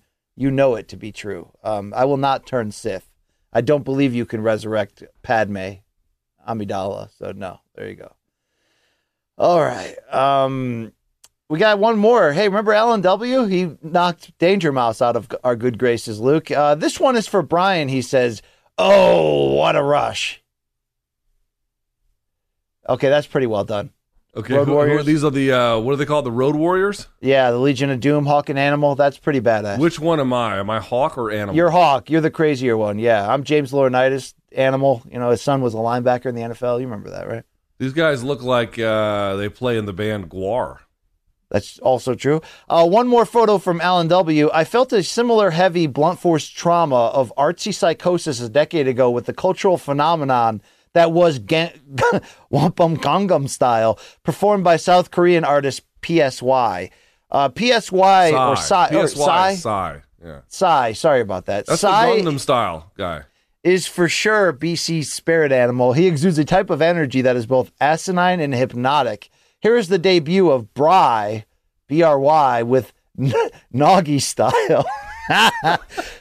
Noggy is a nickname for BC's hometown of Naugatuck, and while Gangnam style is actually a commentary on pretension of the upper class, Noggy style is a commentary on the pretension of being factory town tough. Uh, Luke, is that Valentina and uh, Joanna there? Yes, I guess it is. yep, seems that way. Oppa do- Noggy style. Yeah. Hey, sexy lady. Yeah. It's pretty good. It's pretty good. Alan W chiming in. Uh, morningcombat at gmail.com. Well done today, guys, in general. done.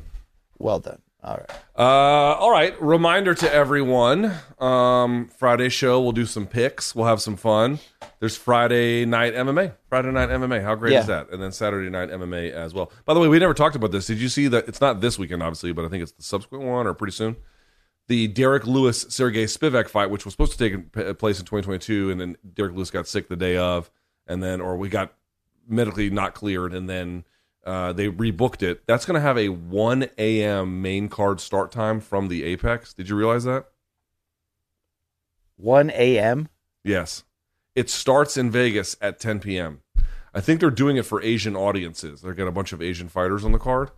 Um, but the main card starts at 1 a.m. Eastern. I'm not doing a bit. Or can fans and media be in attendance, or did at Zuck reserve the uh, Or did Zuck again? just show up and like just you know just do that in everyone's face? Um, yeah, I don't know. I don't know.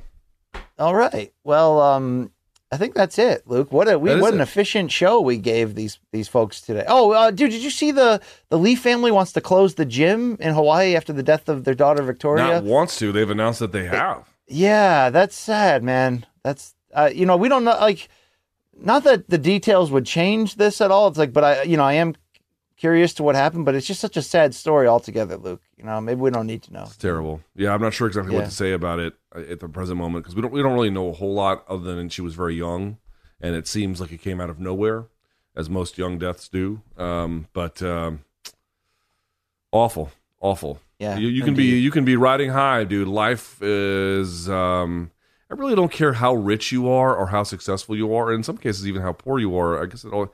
Dude, life is. It's so hard to to do well in life, like consistently. It's so hard. It's not easy. It's not easy, and by virtue of both your own actions and then the things around you that can just completely break and fall apart. Uh, It's hard, man. It's really hard. It Most is. people our age kind of understand that, but like at 20, it's hard to appreciate. Life will fuck you up. Um, it's tough. So there you go. All right. Well, Well, on that note, on that, on that note, good luck to everybody out there. All right, you know Uh, you're, you're gonna do reminder. great. Pod Yeah, Dash YouTube Live. now? All right, Come, yeah. come see us Feb 8th in London, England. This is I'm talking to grand opening, grand closing. This is it. Come see us. We are we do have guests. We're going to announce them soon. I'm not sure what the whole Yeah, we have we have already. We're starting to lock up some some some famous some famous names. Luke, let's see what, how it ends out in the end. I'm very much looking forward to it. Um, Okay. what can the people expect? They can expect us. They can expect fun. Okay, maybe some bad jokes because I, I, you know, my my my tight five, Luke. I mean, how tight is it really, right? It's not very. Also, calling Ireland UK plus is really you're going to have something to answer for. this- I'll see one. what the crowd thinks about that idea. I got a whole full fledged idea on how we can do All this right. moving forward. This- But you can come yeah. see us there. Of course, uh, you can get Showtime.com. You can get, or sorry, you can get Showtime. You can go to Showtime.com. Pardon me, to get 30 days free. Also, the $3.99 a month for the first six months. Pretty great deal. So go check that out. MorningCombat.store for da merch. We have a very active merch site with some pretty cool stuff on there. The bomber jackets are always a winner. Uh, but we have a whole lot more beyond that. Uh, BC, we'll see them on Friday. Um, I'm, I'm supposed to have an interview with AJ McKee today. We'll see how that goes. Knock on wood. And we'll if get you that could up go as soon as back. Luke, and I look forward to your interview with AJ McKee. If you could go back and do it all over again, would you not go the mathlete debate team, leave my senior year to take college credits route, and instead go the the meathead? I'll be a backup offensive lineman on the football team. I'll be on the swim team, whatever. Just just go after that side of it, Luke. If you could do it all over again, would you be would you be dumber and um and more No. aggressive and end up on the steps a year ago or a few years ago? Or Tru- no? The truth is, like the very rough, accepting of all challenge, nothing gets in my way, kind of meat-headed worldview. There is actually a little bit of value to it that I think people who don't ever experience that don't fully appreciate. It can both propel you to great heights and also provide great entertainment and joy. Um, but in general, as a lifestyle, you know, the unexamined life is not worth living. And uh, no, I, I would lean into it even further. What I did. Oh wow. Yeah. Okay. All right. Yeah, I wouldn't end up here. I would have done something else with my life. I probably should have gone to law school. I don't think you're living out a disappointment, Luke. I don't think you No, are. no, no, no, no, no. I'm not. But I didn't fully realize who I was until much later in life, and Yeah. um, I wish I had better knowledge of that early. I think. It's all part of the discovery in the process. It comes at different times, Luke, you know? What about you? Would you have tried a little bit harder to not be a complete waste of space? Yeah, I could have been a straight A student. I should have been, Luke, and I should have gone to a big college and, you know, probably cleaned up in my after hours instead, Luke. You know, I went the other way, you know, and it, there we are. All right. But no, I, you know, what I, in hindsight, yeah, dude, I would, I'll tell you what, I would have, uh, I would have participated more. I would have joined more teams. I would have, Yeah. you know, I would have taken more chances in life. You know what I'm saying? You know what the problem too for me was, man, was that the reason I retreated into books is because, uh, well, partly my brother let re- like led by example, but the other one was I moved around so much as a kid. I was always the new kid, Yeah. and you know it's just hard to constantly be the new kid, so it's just easier to retreat into your books. But I still didn't quite, I wasn't quite disciplined enough. I would have been, I would like to have been more disciplined, but yeah, who cares? I was a big choose your own adventure fan for books, Luke. Those were the best, right? I mean, it was great, right? You know, it could it could be a Yeah. different ending this time. It's, it's up could to be, me. could be a very different ending. All right, with that in mind, that is it for us. So with for Malka, CBS Sports, Showtime, and uh, everyone in between, that's Brian Campbell. I'm Luke Thomas. We'll talk to you guys on Friday, and until then, may all of your gains be loyal.